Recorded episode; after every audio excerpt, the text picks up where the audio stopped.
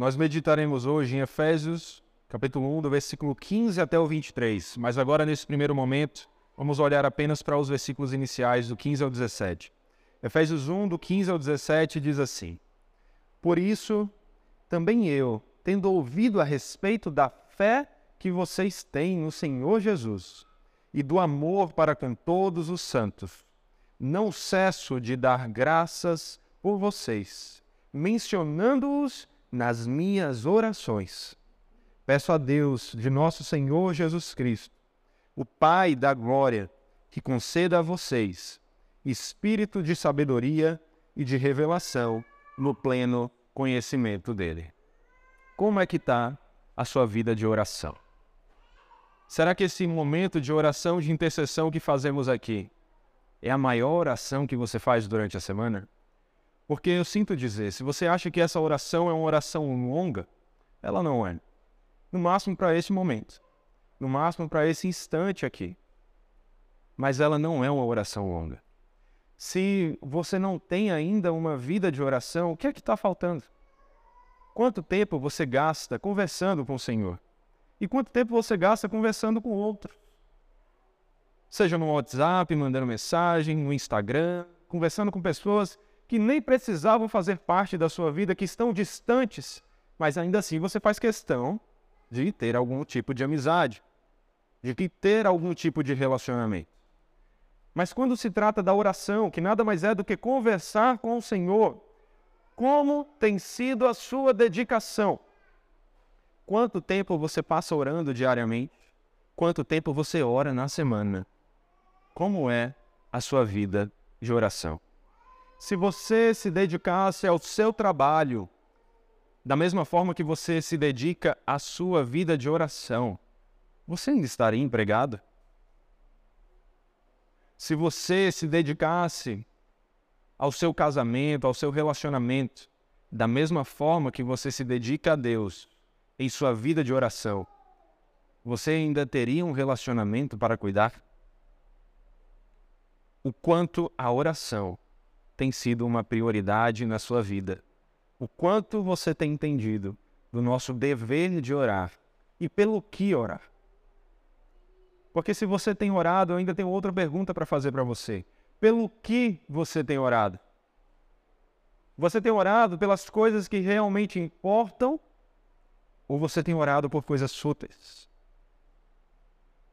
Ou coisas até que têm valor, mas que não devem ser a nossa prioridade, que não poderiam ser o todo da nossa oração. Sua vida de oração se resume a poucas palavras antes de dormir, pedindo que o Senhor abençoe, e antes de sair para o trabalho, pedindo para que o Senhor lhe dê um bom dia, para que o Senhor lhe livre do mal? Ou você tem uma conversa com Deus? Ou você lembra de Deus como seu Pai e coloca diante dele as orações? E tem mais. Você tem sido egoísta nas suas orações, orando apenas por você? Ou você tem lembrado do papel da intercessão pelos outros, do orar pelos outros, do lembrar também de mencionar o nome dos seus irmãos na sua oração? Você diz que ama as pessoas à sua volta, a sua família, mas você tem lembrado de orar por eles. Porque a coisa mais importante que você tem de pedir para alguém à sua volta é pedir diante de Deus. E aqui nós vemos uma oração. Nós vemos uma oração de Paulo que vai nos ensinar que devemos orar pedindo a Deus que nos faça crescer no conhecimento da sua revelação.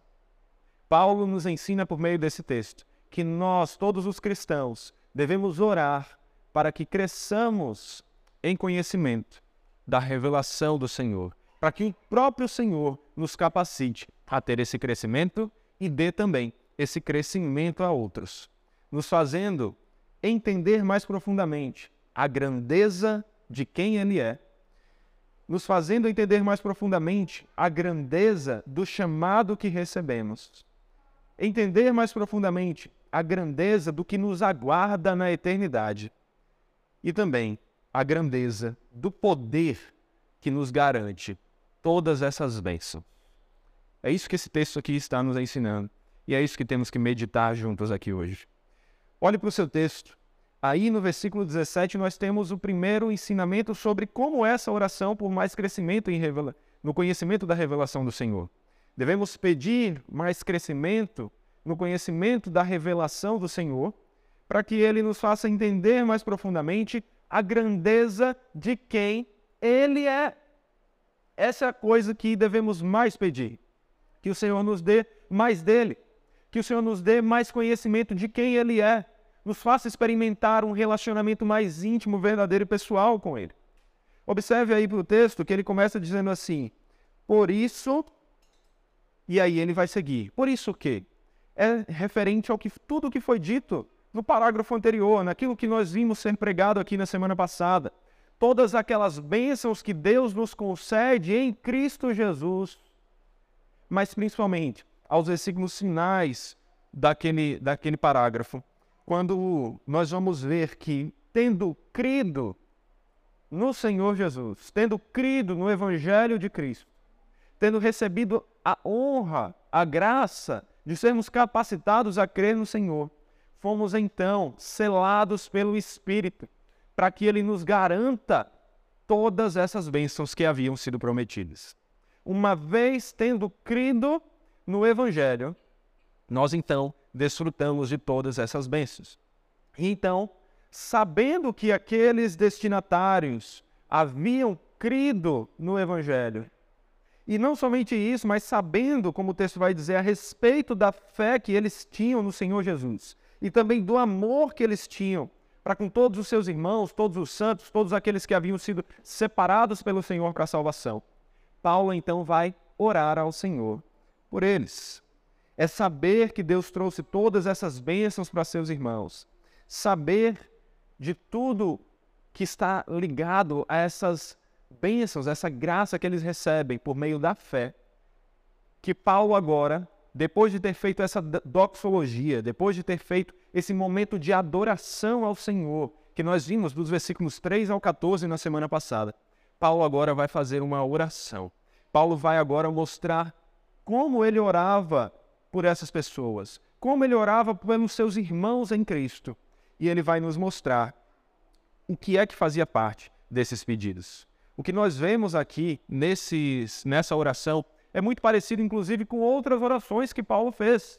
É parecido com a oração que Paulo fez por Filemon, aqui na Epístola de Paulo a Filemon. E é também parecido com o que Paulo vai fazer em Colossenses, com o que ele fez em Colossenses, que são epístolas que Paulo escreveu em sua primeira prisão em Roma. Quando ele estava em prisão domiciliar ali em Roma, Paulo escreve todas essas epístolas e algo que também havia em comum com essas epístolas, além do seu local e do seu tempo, é essa oração. É tanto que Colossenses vale a pena nós lermos aqui meditarmos um pouco para vermos a riqueza dessa oração e pelo que ela era também, e vermos as similaridades entre essas duas epístolas. Colossenses 1, versículo 3, se você quiser abrir aí para acompanhar. Colossenses 1, versículo 3, diz assim: Damos sempre graças a Deus, Pai de nosso Senhor Jesus Cristo quando oramos por vocês, desde que ouvimos da fé que vocês têm em Cristo Jesus e do amor que vocês têm por todos os santos. Veja a similaridade. Por causa da esperança que está guardada para vocês nos céus. Desta esperança vocês ouviram falar anteriormente por meio da palavra da verdade do Evangelho, semelhante ao que Paulo falou nos versículos anteriores ao que nós estamos meditando em Efésios agora. Esse evangelho que chegou até vocês, esse evangelho está produzindo fruto e crescendo em todo mundo, assim como acontece entre vocês desde o dia em que ouviram e entenderam a graça de Deus na verdade. Isso vocês aprenderam de Epáfras, nosso amado concerne, em relação a vocês, fiel ministro de Cristo, o qual também nos contou do amor que vocês têm no Espírito. Por esta razão, da mesma forma, por saber dessa fé e desse amor que aqueles servos tinham, daqueles homens tinham ao Senhor Jesus e, aos e ao próximo, por esta razão, também nós, desde o dia em que soubemos disso, não deixamos de orar por vocês e de pedir que transbordem do pleno conhecimento da vontade de Deus em toda sabedoria e entendimento espiritual. Dessa maneira, poderão viver de modo digno do Senhor, para o seu inteiro agrado, frutificando em toda boa obra e crescendo no conhecimento de Deus. Assim, vocês serão fortalecidos com todo o poder, segundo a força da sua glória, em toda perseverança e paciência, com alegria, dando graças ao Pai que os capacitou a participar da herança dos santos na luz. Ele nos libertou do poder das trevas e nos transportou para o reino do seu Filho amado, em quem temos a redenção e remissão de pecados. Aqui a gente vai continuar, mas vale a pena já fazer um parêntese. O que Paulo está falando aqui é como ele ora relacionado às bênçãos que aqueles homens receberam em Cristo Jesus, semelhante ao que ele falou nos versículos anteriores ao da nossa passagem, que nós vimos pregado aqui semana passada, e também semelhante ao que ele vai falar na nossa passagem logo em seguida. Olha só o que ele vai continuar descrevendo o evangelho e a beleza das bênçãos que recebemos do Senhor. Versículo 15 vai agora descrever quem é Cristo. Ele é a imagem do Deus invisível o primogênito de toda a criação, pois nele foram, foram criadas todas as coisas, nos céus e sobre a terra, as visíveis e as invisíveis, sejam tronos, sejam soberanias, quer principados, quer potestades. Tudo foi criado por meio dele e para ele. Ele é antes de todas as coisas, nele tudo subsiste. Ele é a cabeça do corpo, que é a igreja. Ele é o princípio, o primogênito dentre os mortos, para ter a primazia em todas as coisas, porque Deus achou por bem que nele residisse toda a plenitude, e que, havendo feito a paz pelo sangue da sua cruz, por meio dele reconciliasse consigo mesmo todas as coisas, quer sobre a terra, quer nos céus. E vocês, que no passado eram estranhos e inimigos no entendimento pelas obras más que praticavam. Agora, porém, ele os reconciliou no corpo da sua carne, mediante sua morte, para apresentá-los diante dele, santos, inculpáveis e irrepreensíveis. Se é que vocês permanecem na fé, alicerçados e firmes, não se deixando afastar da esperança do Evangelho que vocês ouviram e que foi pregado a toda criatura debaixo do céu do qual eu, Paulo, me tornei ministro. Que oração rica, que texto cheio de ensino.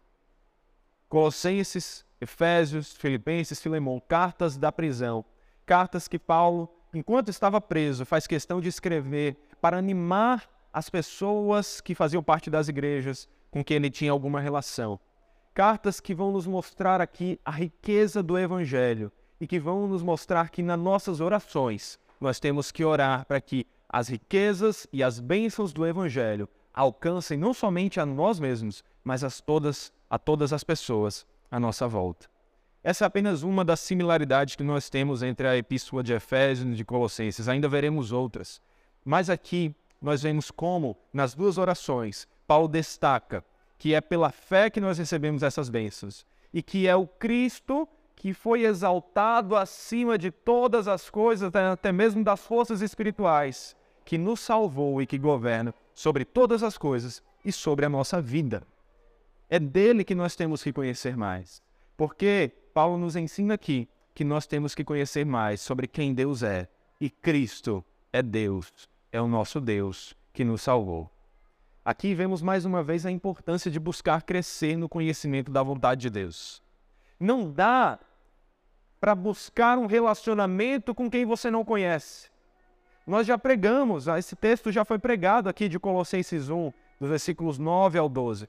Nós falamos sobre isso, sobre a necessidade de conhecermos mais a Deus para termos um relacionamento com Ele. E como é impossível, na verdade, termos um relacionamento com qualquer que seja a pessoa, sem que antes saibamos quem é essa pessoa, o que é que agrada essa pessoa e o que a desagrada. É por isso que, se você quer ter um relacionamento com o Senhor, e você deveria querer, porque é a maior de todas as bênçãos, é a melhor de todas as coisas, você precisa buscar crescer no conhecimento da vontade dele. Não adianta você dizer que ama a Deus se você não busca conhecer a Deus. Não adianta você dizer que Deus lhe salvou se você não sabe quem é esse Deus que lhe salvou de verdade. E você não vai conseguir saber quem é esse Deus se você não buscar ter uma vida de meditação na palavra que o próprio Deus revelou. Quer ter um relacionamento com o Senhor? Ore para que o Senhor lhe dê esse relacionamento, lhe dando mais conhecimento sobre ele. Mas lembre-se que a maneira disso acontecer é meditando na palavra. Relacionamento com o Senhor é tão importante para viver para o agrado de Deus que Paulo vai falar mais na frente que era pela ausência de conhecimento que vários estavam vivendo de acordo com a vã futilidade do mundo. Ele vai dizer isso em Efésios 4, 17 ao 18. Isto, portanto, digo e no Senhor testifico: não vivam mais como os gentios, como aqueles que estavam hoje do Senhor, que vivem na vaidade dos seus próprios pensamentos, tendo o seu entendimento obscurecido, separados da vida que Deus concede por causa da ignorância em que vivem pela dureza do seu coração. Conseguiu perceber a importância do conhecimento, do conhecer a Deus. Aqueles homens viviam separados da vida que Deus concede por causa da sua ignorância do que era a vontade de Deus, por causa do seu entendimento obscurecido. É semelhante ao que Deus fala lá em Oséias, nos lembrando que o povo dele, não só naquela época, como foi em primeiro lugar, no sentido que Oséias escreveu, mas em todas as épocas, o povo de Deus perece porque lhe falta conhecimento. Você quer a vida que procede de Deus? Ou quer perecer na morte que vem pela ignorância de quem é Deus e da sua vontade? Se você quer desfrutar das bênçãos do Senhor, conheça o Senhor das bênçãos. Busque conhecê-lo, busque ter um relacionamento com ele. E veja aqui a importância dos dois elementos principais da vida devocional para que isso aconteça: a oração e a meditação na palavra. Porque, se por um lado a nossa fonte de conhecimento do Senhor é a palavra, a palavra sem a ação do próprio Senhor é um livro vazio que não traz vida. Só quando o Senhor vem e dá vida por meio da palavra é que somos ressuscitados. Por isso que nós precisamos orar. Por isso que a oração é fundamental. Por isso que a oração e a leitura da palavra são como as duas asas do avião. Sem uma delas, o avião não permanece voando. Sem uma dessas práticas, você não permanecerá indo em direção a mais perto de Deus quer um relacionamento com o Senhor, valorize essas duas coisas. E não somente por você, porque Deus lhe chamou também para pensar nos seus irmãos. Até porque seus irmãos são parte do mesmo corpo que você é, o corpo de Cristo. Você quer que membros aos quais você está ligado no mesmo corpo sejam fracos, podres, prestes a cair, Imagine que você fosse a ponta, que você fosse um dedo. Você ia querer que a mão que lhe sustenta, o outro membro que está ligado a você, que lhe sustenta dentro do corpo, fosse frágil? Não, você ia se importar com ele. Semelhantemente, nós temos que nos importar com as pessoas à nossa volta. Porque nós temos que prezar como partes do corpo, nós temos que prezar pela saúde do corpo por causa da saúde do cabeça para que o cabeça governe um corpo puro, santo, forte, que sirva à sua vontade e para a glória dele. Por isso que nós não temos que orar apenas por nós mesmos, mas também pelas pessoas à nossa volta. Por isso que Paulo faz questão de dizer que ele não cessava de orar, dando graças ao Senhor, mencionando esses irmãos em suas orações. Olha só, o que Paulo está dizendo aqui é que ele era constante nisso. Que isso não era uma coisa que aconteceu uma vez, que ele fazia aqui e acolá, mas a oração pelos seus irmãos era parte da vida de Paulo, da sua vida de oração, da sua lista, da sua agenda de oração. Paulo mencionava constantemente não só os irmãos das igrejas de Éfeso, mas também da de Colossos e tantos outros ele se importava com as pessoas que faziam parte do corpo de Cristo e ele orava por elas, mencionando essas pessoas. Agora, como tem sido a sua vida de intercessão? Você ao menos sabe o nome das pessoas que estão sentadas aqui com você há meses até mesmo? dependendo de há quanto tempo você está aqui, há meses. Você ao menos sabe quem elas são, o nome delas, pelo menos que seja para citar na oração. Ore pelas pessoas à sua volta. Mas da mesma forma, para que isso aconteça, você precisa conhecê-las. Você precisa saber quem elas são. Você precisa saber o que é que elas precisam para saber orar por elas. Interceda, ore. Paulo, assim como os judeus piedosos do ali daquela época, ele tinha o costume de orar diariamente e de também orar várias vezes ao dia, como o que provavelmente foi algo que os cristãos já adotaram naquela época. Só assim ele conseguiria dar conta de orar por tantas pessoas. Aí você diz, mas eu oro. Mas será que você tem orado o suficiente? Você está conseguindo orar pelas pessoas que importam à sua volta? Tenha tempo para orar ao Senhor, pedindo que Ele lhe dê mais conhecimento dele, para que Ele lhe dê um relacionamento maior com Ele, mas também para que outros tenham isso. E para isso você precisa orar por essas pessoas. Você precisa mencionar essas pessoas. Tem uma lista de oração, que é uma dica bem prática. Pegue o nome das pessoas aqui, faça uma lista de oração e ore por elas. Graças a Deus estamos crescendo, mas por um lado temos a dificuldade de, com um número tão maior de pessoas, orar por todas elas no mesmo dia. Também não precisa, mas ore com periodicidade, ore constantemente. Divida a sua lista de oração. Ore na segunda por um grupo, na terça por outro, ore. Ore por você, mas ore também pelos seus irmãos. Se importem com eles. No mínimo porque Cristo, que é dono deles, se importa com eles. Valorize aqueles que Cristo valoriza. Cuide daqueles que Cristo quer bem porque você serve ao cabeça e não à sua vontade.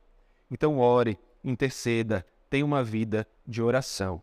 E ore para que Deus lhe dê mais conhecimento de si mesmo, para que você cresça no conhecimento mais profundo da grandeza de quem Deus é, mas para que os seus irmãos também cresçam assim. Em um segundo momento, a partir do versículo 18, esse texto vai agora nos mostrar que temos que orar para que cresçamos no conhecimento da revelação do Senhor, entendendo mais profundamente a grandeza do chamado que já recebemos, de algo que já faz parte da nossa história. O versículo 18 diz assim: Peço que ele ilumine os olhos do coração de vocês, para que saibam qual é a esperança da vocação de vocês, qual é a riqueza da sua glória da, sua, da glória da sua herança no santos. Paulo orava para que aquelas pessoas crescessem não só na sabedoria e na revelação do conhecimento de quem é Deus, mas também para que Deus os iluminasse os olhos do coração, para que soubessem a esperança da vocação que haviam recebido. Paulo sabia da importância de olharmos para trás também e reconhecermos o valor do chamado que nós já recebemos. O valor do chamado à salvação. Do chamado de Deus para pessoas que estavam longe, mas que agora ele chamou para perto. E que ele não chamou de maneira fraca, venha se você quiser, mas como um pai forte, que quando fala, o filho corre obedecendo. Quando fala, o filho quer chegar perto. Não tem como a gente falar dessas coisas e de alguma forma não lembrar de algumas experiências que nós vivemos na nossa própria vida. Lá em casa, alguns já conhecem aqui minha casa, até porque nós fizemos os cultos lá durante muito tempo. Eu trabalho no meu escritório no andar de cima, primeiro andar. E eu passo o dia naquele escritório trabalhando. Meus filhos normalmente ficam lá embaixo, brincando, até para eu conseguir ter silêncio, porque eu tenho que gravar, fazer vídeos para a internet e mais. Mas todas as vezes que eles ouvem eu abrindo aquela porta, basta fazer o destravar do trinco da porta, e ouvem a minha voz descendo, eles já correm. Eles correm gritando: Papai, papai, papai! E é quase uma recepção que eu tenho ali embaixo na escada, com os dois parados, olhando, gritando, com alegria, porque eu estou chegando, porque eu estou chamando eles para perto. Algo muito superior é o que nós temos em Deus. Deus é muito maior do que eu sou, muito mais valoroso do que eu sou, até mesmo para os meus filhos ele tem que ser. Eu não quero que meus filhos me amem mais do que eles amam a Deus. Quero que Deus seja o principal na vida deles, porque Deus é o único que merece todo o amor e toda adoração. Mas esse Deus que merece tudo isso, Ele nos chama para perto. Quando Deus desce para estar conosco, quando Deus está conosco, Deus nos chama, nós devemos ser como essas crianças, alegres porque o Pai está perto, felizes com os chamados, o chamado do seu Pai. Nós devemos olhar para o chamado que recebemos à salvação, o chamado salvífico de Deus, o chamado que não só nos justificou diante da lei, mas que também nos trouxe a adoção de filhos em Cristo. E devemos nos alegrar. Quando você está triste, o que melhor do que lembrar de coisas boas? E que coisa melhor do que lembrar que o Pai chamou você para perto? Tem dias que os meninos acabaram de cair, estão lá chorando, mas quando eles me ouvem chegar, é a alegria de que eu estou chegando. Quando você estiver triste, não importa o tamanho da tristeza. Pare de olhar para o seu próprio machucado, para a sua própria dor. E lembre-se: o Pai está perto. E se alegre que Ele chamou você para perto dele e que Ele quer você perto dele. Olhe para o chamado, olhe para essa vocação e peça a Deus que desvende cada dia mais os seus olhos para perceber a grandeza desse chamado e não que ele seja algo sem valor. Porque parece que a salvação muitas vezes é como um brinquedo novo, é como uma coisa nova que nós compramos, que no início nós demos valor, tomávamos cuidado onde colocávamos, ficávamos sempre olhando quem é que estava perto para não deixar cair, mas que depois nós mesmos chegamos e jogamos em cima da cama, jogamos para o lado, deixamos de qualquer jeito, não cuidamos mais. A salvação não pode ser isso. A salvação não pode ser como algo que perde o valor com o passar do tempo. Ela tem que aumentar em valor, em preciosidade, à medida que entendemos cada dia mais a sua grandeza. Olhe para a grandeza do chamado de Cristo, do chamado de Deus. Ore para que Deus abra seus olhos, desvende o seu coração para que você veja cada dia mais essa grandeza. Para que, como nós vemos o salmista falando, ele desvende os nossos olhos para que vejamos as maravilhas da sua lei as maravilhas da Sua palavra, as maravilhas do Seu Evangelho, do Seu chamado. Valorizemos isso e nos alegremos nisso, acima e independente de qualquer circunstância. Mas não queira essa alegria só para você. Ore intercedendo pelos seus irmãos, para que Deus abra os olhos dos corações deles também, para que eles vejam a grandeza do chamado que receberam, da salvação que eles estão experimentando. Em terceiro lugar, ainda também no versículo 18, nós aprendemos com o exemplo de Paulo que devemos orar para que Deus nos dê crescimento no conhecimento da sua revelação, nos fazendo entender mais profundamente a grandeza daquilo que ele tem guardado para nós na eternidade, a grandeza da sua herança para os santos. Versículo 18: Peço que ilumine os olhos do coração de vocês, para que saibam qual é a esperança da vocação de vocês, qual é a riqueza da glória da sua herança no santo. Sim, para o chamado, nós olhamos para trás, para o passado, para vermos e lembrarmos do chamado salvífico que Deus nos deu e que traz bênçãos até hoje, que continuará nos trazendo bênçãos. Quando falamos da herança, nós olhamos para frente, para o futuro, para as bênçãos que Deus tem guardada para nós, guardadas para nós em Cristo Jesus. E é isso que nós devemos orar também, para que Deus abra os olhos do nosso coração, para que percebamos a grandeza do que Ele tem para nós. Para que paremos de olhar somente para o agora ou para o passado, para que paremos de ser apenas saudosistas pensando nas coisas que já aconteceram e sejamos mais gratos, não só pelo que passou, como se nós quiséssemos sempre voltar ao passado, mas também pelo que ainda virá, desejando também que esse futuro aconteça, que venha Cristo Jesus. Que Ele venha e que com Ele Ele nos dê a herança que é dele, mas que ele graciosamente quis dividir conosco. Ore por isso.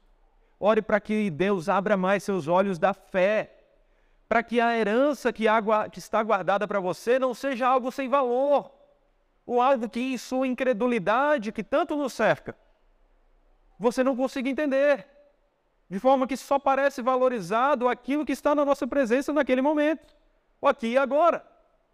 Para que Deus faça você ver da tamanha grandeza do que está guardado e reconhecer a pequenez do que está diante dos seus olhos, se não estão fixos acima do sol, naquele que é maior do que o sol, naquele que é maior do que a criação.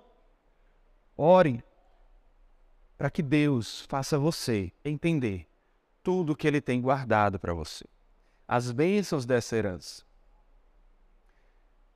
Porque se a herança do Senhor é algo que nós já começamos a desfrutar, é algo que está incluso naquela salvação que recebemos, na adoção que recebemos. A palavra diz que o que Ele tem guardado para nós é muito maior do que tudo aquilo que nós pedimos ou pensamos. Ainda há muitas outras bênçãos para recebermos, sem merecermos, graciosamente, mas ainda há. Mas a maior bênção que Deus tem guardada para nós é a maior bênção. É Ele mesmo. Porque, como o salmista também diz, o Senhor é a porção da minha herança e o meu cálice. Tu sustentas a minha sorte. A sua herança é nada mais, nada menos do que o próprio Senhor. A pedra mais preciosa, a maior de todas as riquezas, é o que Deus tem guardado para você. É Ele mesmo. É a sua própria presença. Você já desfruta disso agora nós já podemos desfrutar da presença do Senhor. Mas vivemos no já e o ainda não. Já desfrutamos, mas ainda não desfrutamos da sua plenitude. Mas Deus tem guardado para nós essa plenitude. E um dia, nele, desfrutaremos da presença dele em toda a sua completude, com toda a sua beleza, com toda a sua graça, com todo o seu amor. Ore para que Deus desvende os seus olhos, abra os olhos do seu coração para entender a grandeza do que Ele tem guardado para você. Mas também ore para que Ele desvende e abra seus olhos para entender a importância de você orar, para que Ele faça isso na vida de outros. Ore por outros. Ore para que Deus abra os olhos do coração deles também, para que eles não vivam sem a esperança desse futuro maravilhoso que aguarda todos aqueles que estão em Cristo Jesus. Mas que em meio às lutas ou às alegrias, os olhos deles nunca estejam fixos apenas na pequenez desse momento, mas na infinitude do que há por vir. Ore por seus irmãos. Você ama seus irmãos? Você valoriza essa igreja? Você valoriza seu pastor? Valoriza as pessoas que estão sentadas ao seu lado? Ore para que Deus aumente a nossa fé e nos faça ver cada dia mais dele mesmo e das bênçãos que ele tem guardada para nós em Cristo Jesus.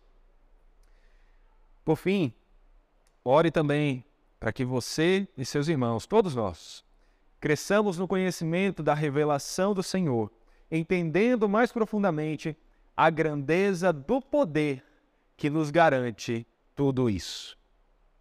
A grandeza do poder que nos garante tudo isso. Paulo termina sua sessão, sua oração aqui, mostrando qual é o fundamento de tudo isso que ele está orando. O fundamento de todas essas bênçãos, aquilo que nos garante essas bênçãos, aquilo que nos garante que nós receberemos tudo isso. E esse fundamento é o poder de Deus, é o poder do Senhor que nos garante que receberemos isso.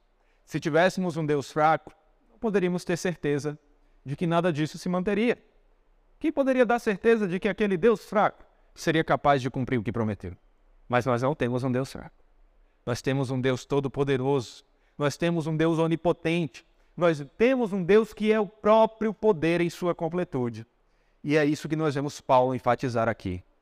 Paulo vai mostrar que tudo isso que ele está pedindo, e todas as bênçãos que ele falou anteriormente, nós podemos ter certeza de que virão até nós, pelos méritos de Cristo, por causa do poder daquele que é todo-poderoso.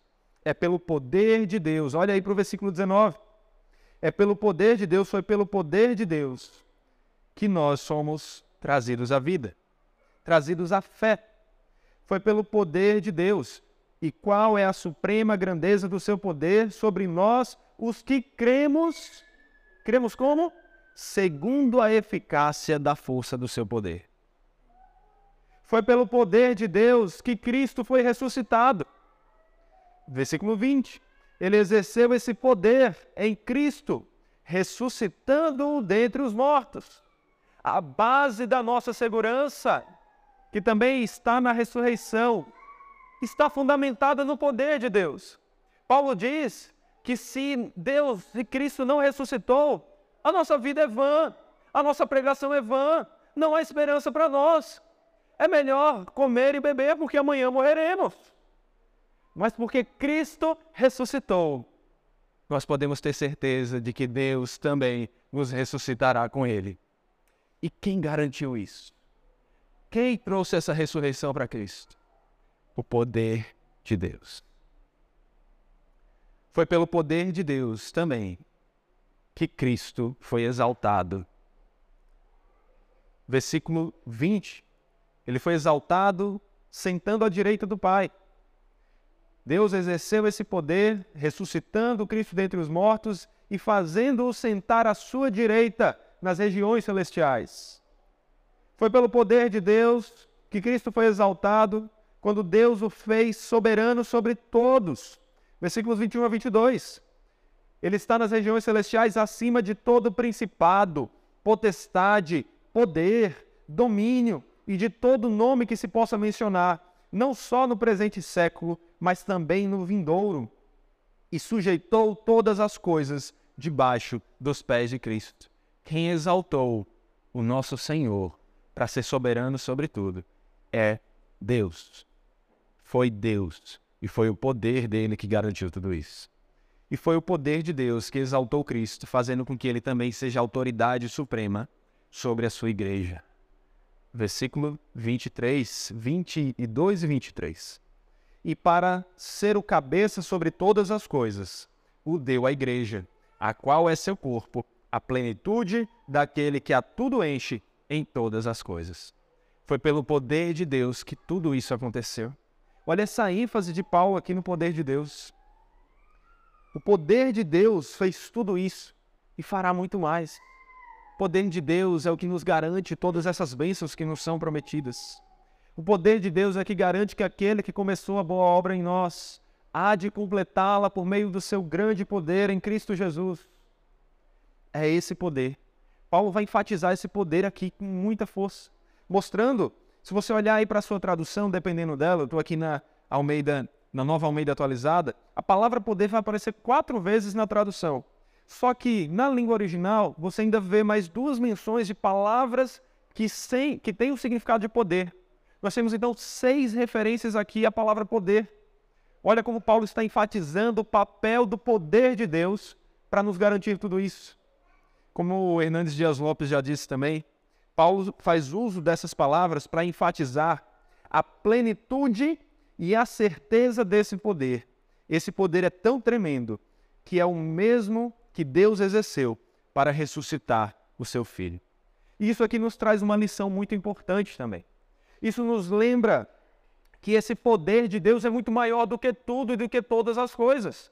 Porque quando nós olhamos para o texto, nós vemos que o poder de Deus é maior do que o poder de Satanás e dos seus demônios. É maior do que o poder de qualquer criatura, até mesmo das celestiais. Se você olhar para o texto, versículos 19 a 21, você vai ver que esse poder foi supremo e eficiente, ressuscitando Cristo dentre os mortos, fazendo com que ele se assentasse à direita de Deus nas regiões celestiais. Olha aí, acima de todo principado, potestade, poder o poder de Deus fez com que Cristo fosse maior do que todo o poder de qualquer criatura, até mesmo das mais poderosas delas, até mesmo do que o próprio Satanás e seus anjos. Cristo, Deus, é soberano e é maior do que tudo isso. O poder dele é inigualável. Ele é todo-poderoso. Não há igualdade entre o poder do bem e do mal, como algumas religiões pagãs tentam ensinar por aí, como o zoroastrismo, como outras religiões e como até mesmo algumas vertentes de cristianismo que acabaram absorvendo esse, essa ideia sem perceber. A ideia de que parece que o bem e o mal têm forças iguais, que Cristo e Satanás têm forças iguais, que Deus e Satanás têm forças iguais e por isso estão ali disputando numa queda de braço. E não vai nem para um lado nem para o outro porque a luta é grande. E como se Deus, inclusive, precisasse que nós o fortalecêssemos com as nossas orações para vencer. Isso é um equívoco. O poder de Deus é infinitamente maior do que o de Satanás. É infinitamente maior do que o mal. O poder do Senhor é inigualável, é acima de todas as coisas. É tanto que foi por esse poder que Cristo foi exaltado até si mesmo, acima de todos os outros poderes celestes. Ele foi exaltado acima, tanto no sentido de que ele é autoridade sobre eles, como também no sentido de que o poder dele é maior do que o de todos eles. O que nós vemos aqui, inclusive, é uma maneira de Deus nos mostrar o cumprimento do proto-evangelho, do primeiro evangelho, do evangelho que foi prometido desde Gênesis 3,15. No capítulo em que o homem cai, Deus já prometeu o evangelho. Porque no versículo 15 do capítulo 3, Deus diz para Satanás: Porém, inimizade entre ti e a mulher, entre o teu descendente, entre os seus descendentes e o descendente dela, e este te ferirá a cabeça, e tu lhe ferirás o calcanhar. Onde Cristo foi ferido no calcanhar? Na cruz. Mas ele venceu a cruz, ele venceu a morte, ele ressuscitou e ele pisou na cabeça da serpente, estando acima dela, estando acima de tudo. Ele venceu a morte. Como o John Owen já disse, na cruz nós temos a morte da morte na morte de Cristo. A morte morreu quando matou a Cristo. Esse é o poder de Deus. Esse é o poder que está acima de todos. Satanás já está esmagado, já está derrotado. Ele pode até ainda estar dando o último suspiro, mas ele já está para acabar. Cristo está exaltado. Satanás já está limitado. É por isso que o valente está tendo a sua casa assaltada. É por isso que demônios têm perdido a sua força. É por isso que pessoas têm se convertido ao Evangelho. Porque o reino de Deus já começou. Começou com Cristo, com a sua obra. E ele vem avançando. O reino já está presente. Ele ainda será consumado. Mas Satanás já está algemado, ele já está preso, porque ele está limitado em sua força e Cristo está governando sobre todas as coisas. Cristo é acima de tudo, é acima de todos. Tanto que é por causa dessa exaltação de Cristo que Paulo vai dizer que os gentios que viviam nas trevas como inimigos de Deus, cegos pelo seu próprio entendimento, foram resgatados para perto de Deus. Isso só acontece porque a cabeça da serpente já foi pisada. Porque Cristo já é exaltado sobre todas as forças do mal.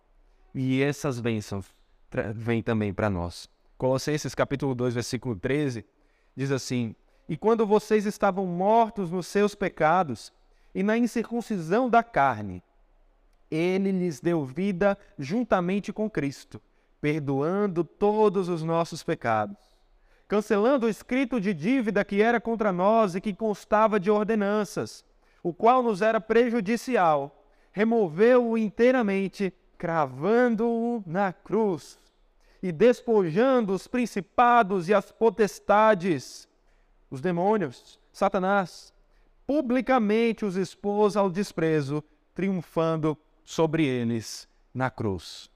Foi esse poder que Deus já exerceu, que Deus manifestou na obra da redenção em Cristo, fazendo com que ele vencesse a morte, com que ele fosse ressuscitado, com que ele subisse aos céus e estivesse soberano sobre todas as coisas.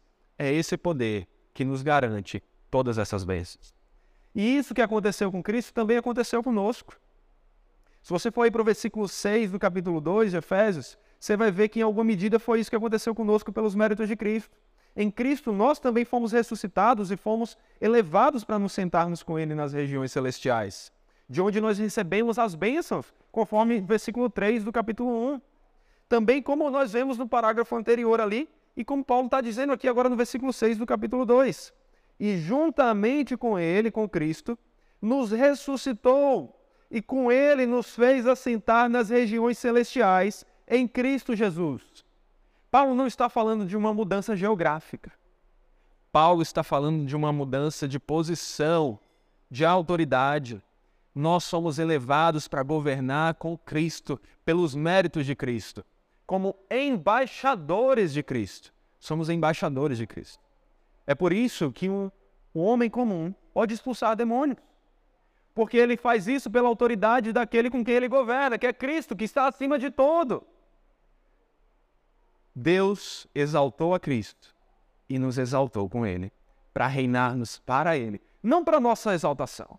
Não como teologia neopentecostal diz por aí. Você foi exaltado, então viva como exaltado. Não. Mas você foi exaltado para viver ainda sempre muito abaixo daquele que está exaltado acima de tudo, mas desfrutando ao lado dele das bênçãos que ele conquistou para você. Esse é o Evangelho. Foi esse poder que nos trouxe tudo isso. E aí nós vemos as tamanhas bênçãos que recebemos de sermos embaixadores em nome de Deus, como se Cristo, como se Deus exortasse por nosso intermédio. É por isso que nós vemos o nosso Cristo exaltado. O Cristo que foi exaltado como o salmista já havia falado. Salmo 110 diz assim: Disse o Senhor ao meu Senhor: Sente-se à minha direita, até que eu ponha os seus inimigos por estrados dos seus pés. Cristo já está exaltado.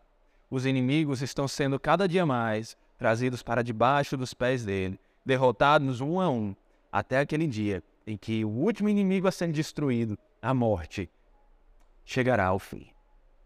Cristo exaltado, aquele que ele mesmo disse que tinha toda a autoridade nos céus e na terra. Esse é o que nos falta. E Paulo vai enfatizar que é autoridade sobre tudo, soberano sobre tudo.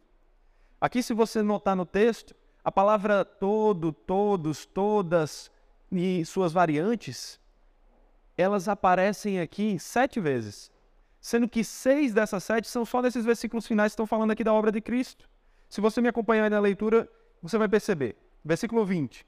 Ele exerceu esse poder em Cristo, ressuscitando dentre os mortos e fazendo-o sentar à sua direita nas regiões celestiais, acima de todo principado, potestade, poder, domínio e de todo nome que se possa mencionar, não só no presente século, mas também no vindouro, e sujeitou todas as coisas debaixo dos pés de Cristo. E para ser o cabeça de todas as coisas, o deu à igreja, a qual é o seu corpo, a plenitude daquele que a tudo enche em todas as coisas. Esse é Cristo. Essa é sua soberania. Ela é total, ela é plena, ela é completa. É como Abraham Kuyper, em sua famosa frase, já afirmou: na extensão total da vida humana, não há nenhum centímetro quadrado acerca do qual Cristo, que é o único soberano, não declare: Isto é meu. Cristo é soberano sobre toda a criação. E como Stott vai dizer, aquele que é o, cabeça da igreja é também o cabeça de todo o universo. Tudo é de Cristo. Tudo é governado por Cristo. Tudo é para Cristo. Inclusive a sua igreja, que é o seu corpo, como o texto vai terminar de dizer. Colossenses 1,18, inclusive, diz: Ele é a cabeça do corpo, que é a igreja. Ele é o princípio, o primogênito dentre os mortos, para ter a primazia em todas as coisas. Efésios 4, versículo 15. Mas segundo a verdade em amor, cresçamos em tudo naquele que é a cabeça, Cristo, de quem todo o corpo, bem ajustado e consolidado, pelo auxílio de todas as juntas, segundo a justa cooperação de cada parte, efetua o seu próprio crescimento para edificação de si mesmo em amor. É porque Cristo é o cabeça que nós devemos viver em união, buscando santidade, para que o cabeça tenha um corpo puro, e que seja forte para que ele governe sobre todas as coisas. Nós, como igreja, fomos unidos, povos de todas as raças, todas as línguas e todas as cores, fazem parte do mesmo corpo quando estão em Cristo. fazem parte do corpo cuja cabeça é Cristo, porque Ele é soberano sobre todas as coisas. E é por isso, porque Cristo é maior do que tudo, maior do que as forças do mal, que podemos descansar sem temer o mal, sabendo que Cristo cuida de nós. Porque estou bem certo de que nem a morte, nem a vida, nem os anjos, nem os principados, nem as coisas do presente, nem do porvir, nem os poderes, nem a altura, nem a profundidade, nem qualquer outra criatura poderá nos separar do amor de Deus que está em Cristo Jesus, nosso Senhor. Oremos para que Deus nos faça ter olhos da fé bem abertos para reconhecer a grandeza do seu poder, que ressuscitou a Cristo, que exaltou a Cristo, que fez Cristo soberano sobre tudo, que nos exaltou com Cristo e que nos garante que todas as bênçãos que ele nos prometeu e a melhor de todas elas, a sua própria presença, será algo, serão coisas que nós desfrutaremos por toda a eternidade. É nele que nós podemos ter essa certeza. Portanto, portanto, ore por você e ore por seu irmão. Ore para que Deus faça com que todos nós cresçamos no conhecimento da sua revelação, entendendo mais profundamente quem Ele é, a grandeza de quem Ele é, entendendo mais profundamente a grandeza do chamado que já recebemos, entendendo mais profundamente a grandeza da herança, das bênçãos que estão guardadas para nós em Cristo, e entendendo mais profundamente o poder do Deus onipotente que nos garante tudo isso. Oremos. Senhor Deus Todo-Poderoso, Deus grande acima de tudo e todos, Deus exaltado, a quem ninguém pode ser comparado. Nós te louvamos e te exaltamos. Nós te agradecemos pelas bênçãos que nós, criaturas pequenas, diante de um Deus infinito, recebemos pelo teu amor, pela tua graça. Que nós, Pai, tenhamos os olhos da fé cada dia mais bem abertos para reconhecer a grandeza de quem tu és, tendo um relacionamento cada dia mais íntimo, verdadeiro e pessoal com o Senhor. Reconhecendo a grandeza do chamado que o Senhor nos deu e valorizando a tua salvação, as bênçãos que o Senhor já nos deu. Reconhecendo a grandeza do que o Senhor tem guardado para nós e valorizando isso e vivendo nessa esperança, independente das dores e das lutas do porvir, do momento atual. E também a grandeza do poder que o Senhor tem, o teu todo poder, o poder onipotente que nos garante tudo isso. Porque já fez tanto, já demonstrou-se na ressurreição de Cristo, na exaltação de Cristo, na autoridade de Cristo, no dar a Cristo a igreja da qual nós fazemos parte. Que nossos olhos vejam com cada dia mais nitidez o teu plano de redenção, essa tua obra, que nós podemos ter certeza de que pelo teu grande poder não só começou, mas há de ser completada no dia de Cristo Jesus, o Todo-Poderoso Senhor. Que nós vivamos nessa expectativa e que para nós um viver seja Cristo e vivamos com toda dedicação, sem nos poupar, mas também sabendo que o morrer é lucro e que a morte será vencida e que desfrutaremos da vida eterna com o Senhor das bênçãos, com a tua própria presença, que é a maior de todas as bênçãos. É isso que nós te pedimos e agradecemos em Cristo Jesus. Que a graça do Senhor Jesus Cristo, que o amor de Deus o Pai, que a comunhão e as doces consolações do Espírito Santo estejam sobre todos nós e sobre todo o teu povo espalhado pela terra, hoje e para todos sempre. Amém.